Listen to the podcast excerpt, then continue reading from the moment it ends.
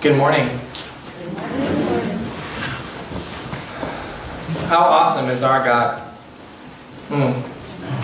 Amen. Today, the sermon title is A Little Bit Goes a Long Way. And you'll see what I mean by the title of this sermon today.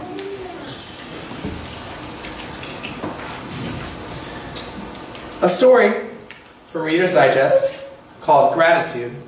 There's always room at the table. Is about a man named Scott Macaulay who was 49 at the time of this story, which was in 2010. And the story goes like this. In September of 1985, when Scott was 24, his folks decided to get divorced. He was taught that to be a good son, he needed to be supportive and loving to each parent and to his siblings. But nobody was talking to anybody. And if you were nice to one parent, he says, the other one would get mad at you. So, October rolled around, and Scott thought, well, what's going to happen at Thanksgiving? And he just did not like the thought of being home alone or anywhere alone on Thanksgiving. And according to Scott, Thanksgiving is not about gifts or fireworks or hoopla. It's a meal gathered around a table where you can give thanks for the blessings you have. And you really can't do that by yourself and have much fun. So, Scott decided to put an ad in the local paper. If people thought that they would find themselves alone, then they could give him a call and he would make them a Thanksgiving dinner. That was the first year. A few people came and they had a good time. Scott was so nervous about making a mess out of the food and disappointing people. But the food was okay and he didn't burn anything.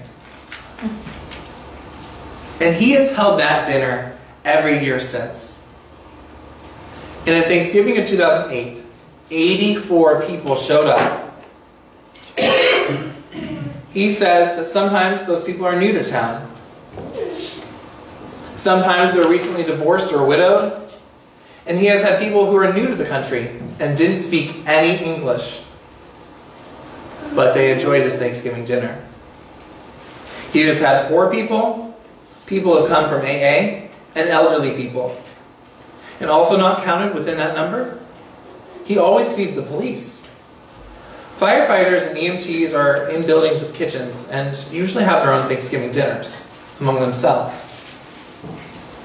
But the police officers are in their cars driving around town on call, so he feeds them.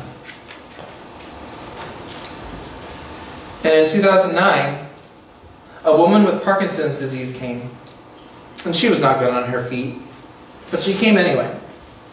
She had been in a nursing home for seven years and had never been out of it. Somebody told her about the dinner, and she hired an ambulance to bring her at $200 plus mileage. she had a great time, and she cried when the ambulance came to come get her to bring her back home. She did not want to go home. Ironically enough, most of the people don't even know who Scott is. They know that there's some skinny guy in the kitchen, but they don't know his name. And Scott would tell you that the theme of his life and everything he does could be summed up with the name of an old hymn called Brighten the Corner Where You Are. And I'm going to read you verse 3 of that hymn. Here for all your talent you may surely find a need. Here reflect the bright and morning star. Even from your humble hand, the bread of life may feed, brighten the corner where you are. And Scott hopes that his legacy will be that he came into the world, he brightened his corner, and then quietly left the world unnoticed.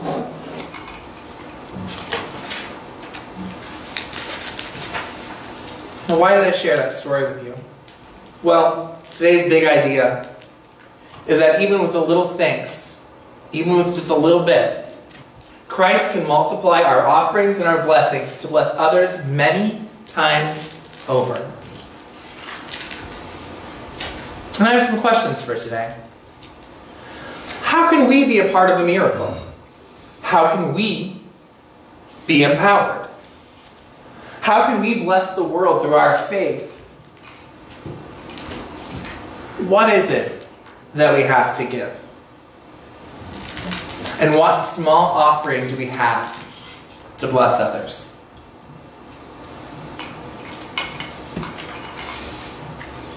Let's pray. Heavenly Father, you've given us this time to gather together in your name, to sing praises to you, and to hear the praises of your people. Right now, we ask that you open up our hearts and our minds to the words that you have for us today.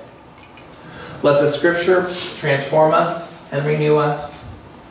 Let it challenge us and create in us a curiosity to know you more. May God bless the reading of this word and the words of my mouth. In Jesus' name we pray. Amen. Today's scripture comes from John chapter 6, verses 1 through 15. And I'm going to start with the first part of that scripture, verses 1 through 9. Sometime after this, Jesus crossed to the far shore of the Sea of Galilee. That is, the Sea of Tiberias.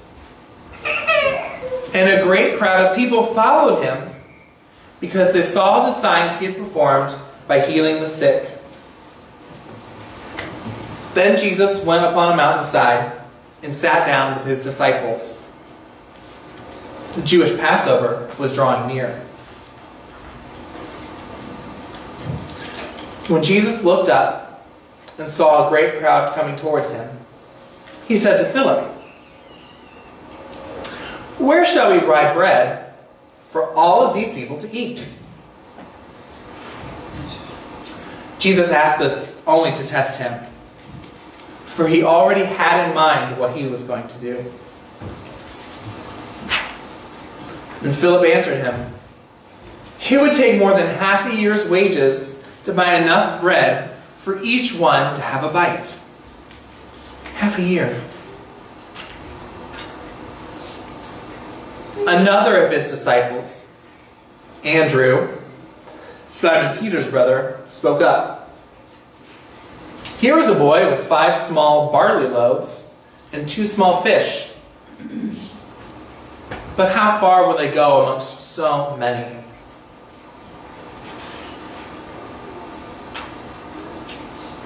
I want us to pause right there at that question.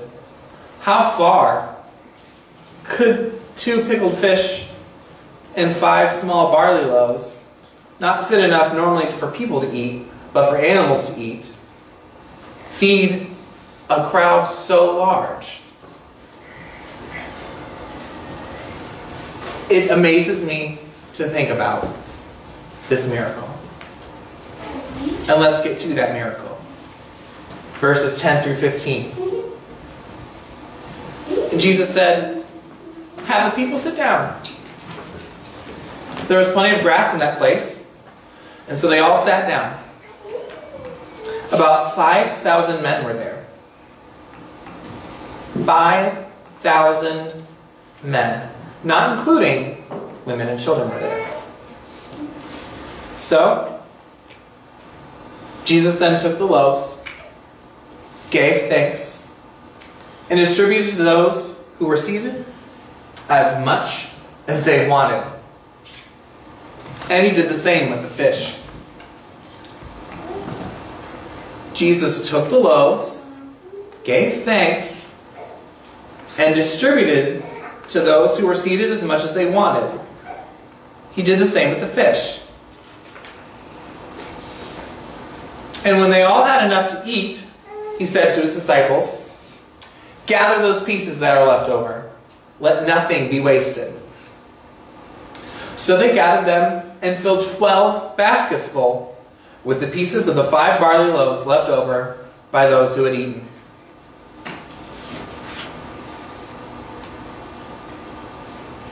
After the people saw the sign Jesus performed, they began to say, Surely this is the prophet who came into the world. Surely this is the chosen one. Surely this must be the Messiah. And Jesus, knowing that they intended to come and make him king by force, he withdrew again to a mountain by himself. That Jesus, always running away, can never catch him. so, that passage of Scripture, albeit short, and not even the fullness of chapter 6, which includes many miracles, still amazes me to this day. This story is in my children's little Bible book. It's just so simple to tell. Jesus gave thanks, broke bread and some fish, and gave to people. They ate, were hungry, and then they had leftovers. But it wasn't just like he was feeding a family of 10. He fed over 5,000 people. And they only numbered the men. They did not number the women and the children. How many people do you think it could possibly have been? A, a, number of people that none of us have probably even ever seen in real life. Maybe we have, maybe we've been to large crowds, maybe we've been to huge events. But most of us haven't seen that large of a crowd of people, let alone trying to figure out how to feed them. This story comes shortly after Jesus healed the lame man, which Christian touched on last week. Jesus had just healed this man. And he had went to the temple, and everything was all good, but the Pharisees and stuff were looking after him. That's why Jesus ran away again. Jesus likes to do that. He does something big, he goes away for a little bit, does something big, goes away for a little bit, comes back again. They went to a secluded mountain where they thought no one was going to be there. Thought that was funny because you can clearly see the crowd following you. If you cannot hear them, you can see them. But Jesus still tried to get away, to rest in his Father. What did Jesus do here in this passage? Well, not only did he feed all those people, but he tested his disciples' faith. They asked the question, how can we feed so many people? We only have so much. It's going to cost us six months' wages in order to feed all these people. I can't figure it out. Like, we're going to rob a town blind of all their food just to feed these people for one meal. But Jesus knew what he was going to do, didn't he? He did a huge miracle, all by simply giving thanks and breaking bread and fish. And of course, rightly so, the people wanted to make Jesus their king after this miracle. They thought, this man has done so many great things for us, make him our king. We don't even care. Just, we follow him forever. But what I also want us to notice is that even a bit of gratitude can open up the storehouses of heaven. Even just a little bit of gratitude. Jesus seemingly did nothing. All he said was, Thank you, God. And yet, a miracle occurred. And of course, as he did, Jesus needed time to rest in the Father afterward. Jesus often used ordinary, everyday items to teach people and to showcase the glory of God. He used simple bread and simple fish to showcase the glory of God and to teach people about what it is to follow Him. And just as Jesus later called Himself the bread of life, He used bread given to him by a young boy to share with a huge crowd. And in all of the other Gospels that tell this story, they do not pick out that it's a young boy simply bringing his lunch along with him. John wanted to point that out. That it came, that the small offering came from a small, even smaller source. A young boy.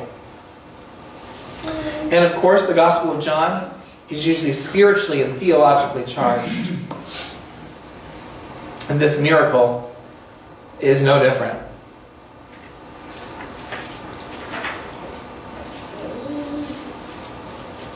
Jesus already knew that he was going to perform this miracle as he was in tune with the Holy Spirit and the Father's will. He knew what he was going to do. Okay.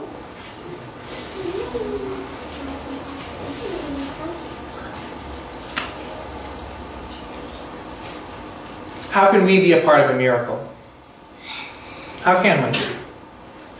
How can we be like this young boy who'd offered up his sack lunch to be a part of a miracle beyond anyone's wildest dreams?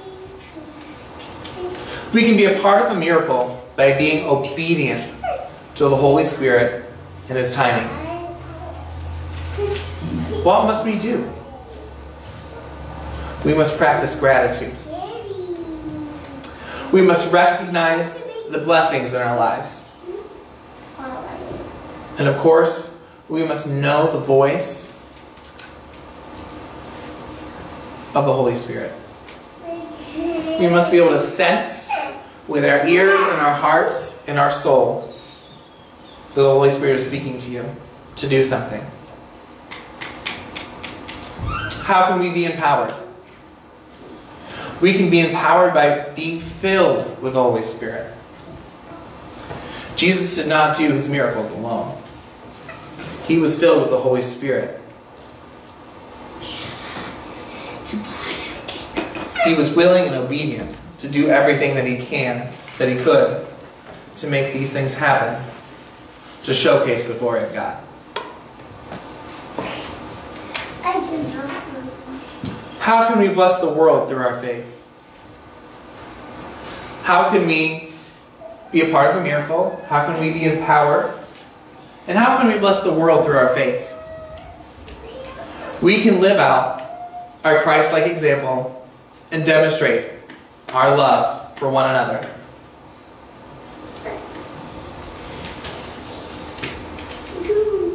What do we have to give? Well, we have everything to give that God has given us. And what's most important is that we can give the world hope. We can give the world a hope that says Jesus is Lord and He can reign over your life and you can live life abundantly and live forever with Him. That's the hope that we give. That people don't have to be stuck as to where they are. That they can live a life full of Him and better than they had before. And what small offering do we have to bless others? We can give any part of our lives or ourselves to others, even if it is very small, like five loaves and two fish.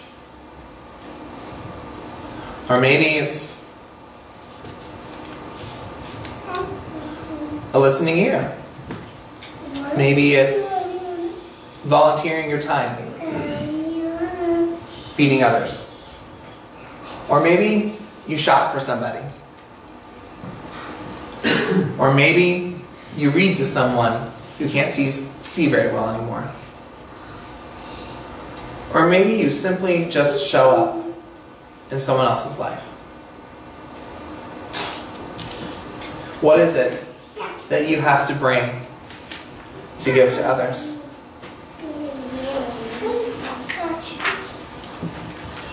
Today's sermon in a sentence is this Even our smallest offerings can make a huge impact. Even the smallest things that we have in our lives can create a ripple effect of a massive impact in the lives of others around you and the lives of those people that are surrounding the people that are surrounded by you, and so on and so forth. I was reminded recently of how much of an impact teachers bring. I was simply thinking about my favorite teacher who has since passed and the things that she taught me as a first grader to keep my curiosity and my mind open and to help me love learning even more than I already did and to question things that I had thought previously before to try to learn what they really were about. That teacher made an impact in my life. Not only was she my favorite teacher, she was my neighbor. I could go to her house and gain wisdom from her and her husband. And they had a pool. so that was really great. So in the summer, we would go down and we would swim there. Yeah. And I could see her every day if I wanted to. Um, and her family and everyone was just so welcoming and loving that I will cherish those memories forever. But I want us to think about those people that have made an impact in our lives as well. And not only the strict Sunday school answer of Jesus, but think about the people who did Jesus to you. Think about those people when you think about doing something small for someone. Because you just might be that person in someone else's life. Even our smallest offerings can make a huge impact. Let's pray. Father God, you are here with us in this room. We thank you for being here. We thank you for to, we thank you for speaking to us. In the words that were said, in the pauses, in the thinking, in the scripture. We thank you for being here with us. Help us, Lord, to give of ourselves to others. Help us to make an impact in someone else's life, even if we don't know it. Help us to be a part of a miracle. Help us see things through that we've been praying for for years. Help us to persevere, Lord. Help us to see the hope that is you in the lives of those who don't know you. Even now, Lord, your grace is working in the lives of others and in our lives. May that love be shown through us, in us and through us, to others. We thank you, God, for who you are in all you've done. We love you, Lord. And in your name we pray. Amen.